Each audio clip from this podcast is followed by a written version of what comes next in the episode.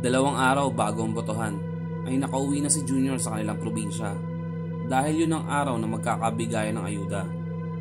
Kahit sa Maynila na siya nakatira, kasama ang asawa at anak, ay sa kanilang probinsya pa rin ito bumuboto at nakamonitor.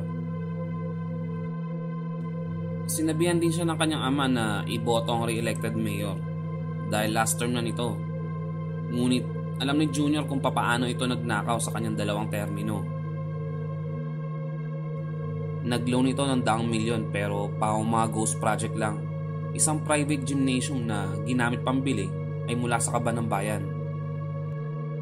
At ang isa pang usap-usapan ay ang sadyang pagsunog sa pampublikong pamilihan. Pero walang sino man sa nasabing bayan na yon ang nangahas na kalabanin ng mayor. Pa, bakit siya ang kailangang iboto ko? Ayaw niyo na ba magbago ang lugar na ito? Papayag na lang ba kayo na ganyan sila yumaman? Elementary pa lang ako sila na nakaupo pero wala pa rin asenso. Nagulat ito nang bigla siyang kwelyohan ng kanyang ama. Makinig ka anak, marami nang pinapatay si Mayor. Gusto mo bang sumunod sa kanila? Maraming tenga si Mayor. Pigil at pabulong wika ng kanyang ama. Tandaan mo pa, malapit na magwakas ang paghari-harian nila dito. Isang malaking pagbabago ang mangyayari. Bitaw ni Junior saka umalis. Samantala ay may nagsumbong na sa mayor kung saan narinig ang sagutan ng mag-ama. Tumawa ito nang malaman ang tungkol dito. Alam niyo na ang gagawin niyo sa anak na Melchor. Sabay isang matalim na tingin ang binigay nito sa mga tauhan at mabilis itong nagsikilos. Kinabukasan ay nakita ng mga tao ang pagdagsa ng mga dayo sa kanilang bayan. Mabilis itong nakarating sa mayor pero pinabayaan na lang nila ito dahil hindi naman sila nang gugulo.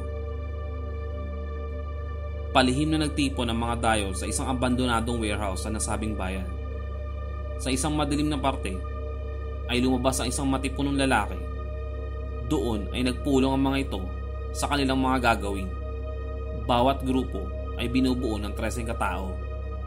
Nang matapos sa kanilang pagpupulong, ay maingat na sila nagsialisan at naiwan ang leader na ito na naglaho naman sa kadiliman. Kalalabas lang ni Junior sa voting precinct kung saan ito bumoto. Masama ang tingin ng mga ilang kalalakihan sa kanya. Ngunit binaliwala lang ito ni Junior. Naglakad lang ito palayo.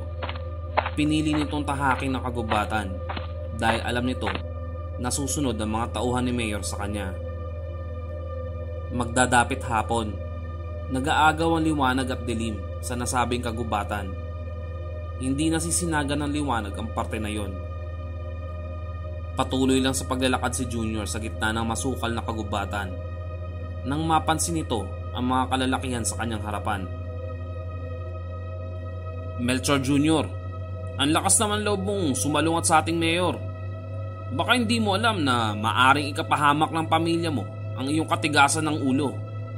Dito pa lang ay lilibing ka na namin ng buhay. Dahil wala rin magagawa ang ama mo.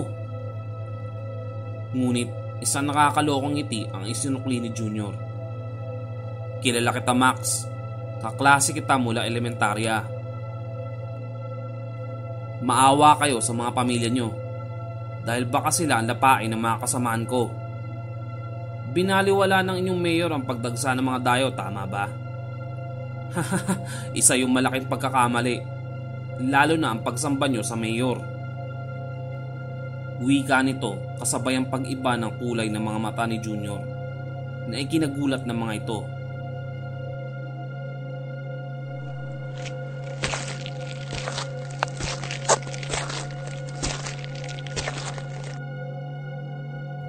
Lumabas na rin ang walong kasama ni Junior na may mababangis sa pagbumuka para itong mga aso na katayo.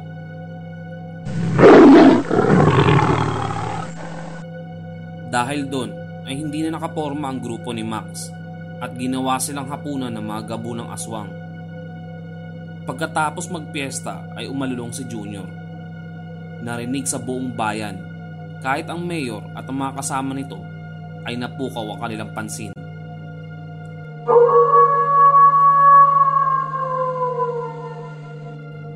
Sinasagawa na ng anak mo ang kanyang plano. Pagkatapos kong may pamana sa kanya ang mutya at ibigay ang pamumuno. Wika niya sa kanyang asawa. Tama lang ginawa ng anak mo dahil isa kang mabait na pinuno at ama Melchor. Ngunit hindi ibig sabihin nun, katulad mo na ang iyong anak. Sinabi ni Junior ang pagbabagong gusto niya sa ating bayan. Sawang-sawa na siyang makita ang paghihirap at pagmamalupit ni Mayor. Kung ikaw ay walang ginawa para putulin ang kasama nito, ito na siguro ang tamang oras para tuluyan na magwakas ang paghahari ng sakim at ganid na Mayor. Malumanay na sagot nito sa kanyang asawa. Nagulat naman si Melchor sa kanyang narinig. Napatingin ito sa maliwanag, nakabilugan ng buwan.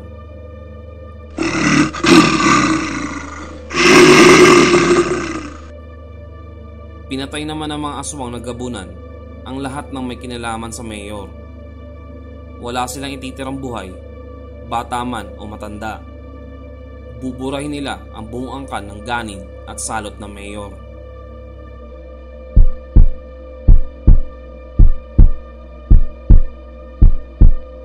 Nagpakita naman si Junior sa mayor.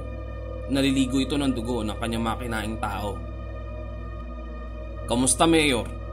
Dito magwawakas ang iyong kasamaan at paghari-harian sa bayan na ito. Ang kasakiman ng bumuangkan sa taong bayan ay kailangan niyong pagbayaran ng inyong mga dugo.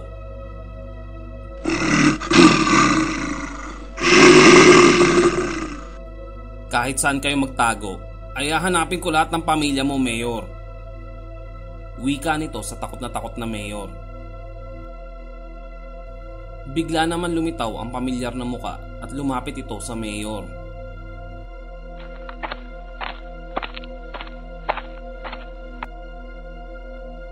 Melchor, buti dumating ka. Pigilan mo ang iyong anak. Gusto niya kaming ubusin. Matagal na magkaibigan ang ating pamilya. Alam ko ang iyong lihim at hindi ko yung pinagsabi. Sinunod ko ang ating kasunduan, Melchor. Tumingin si Melchor sa kanyang anak at humarap sa mayor. Si Junior na ang pinuno ng aming angkan. Kung ano ang desisyon niya, bilang ama ay aking itong susundin. Dito ng mayor pagtatapos ang ating pagkakaibigan. Wika nito sabay sakmal sa walang kalaban-laban na mayor.